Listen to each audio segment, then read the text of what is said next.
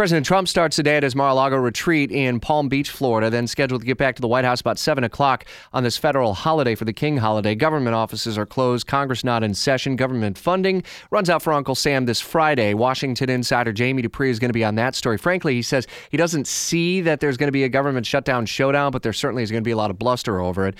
Where we stand on DACA and the fight over Dreamers took a bit of a negative turn over the weekend in the wake of the uh, blowup over the what the president had had reportedly said about immigrants from Africa and Haiti. Continuing live team coverage with Fox's Rachel Sutherland in D.C. and uh, the president essentially saying on Friday that this bipartisan Senate DACA plan was a big step backwards. So as we get moving this week, is there any um, sense of uh, being able to pull this one out at the last minute before either the budget deal or before the March deadline?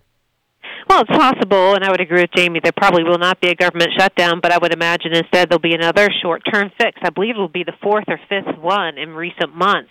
The president has said that DACA is all but dead. He's blaming Democrats for that. Apparently, this proposal that the Gang of Six brought him last week, he was not pleased with that.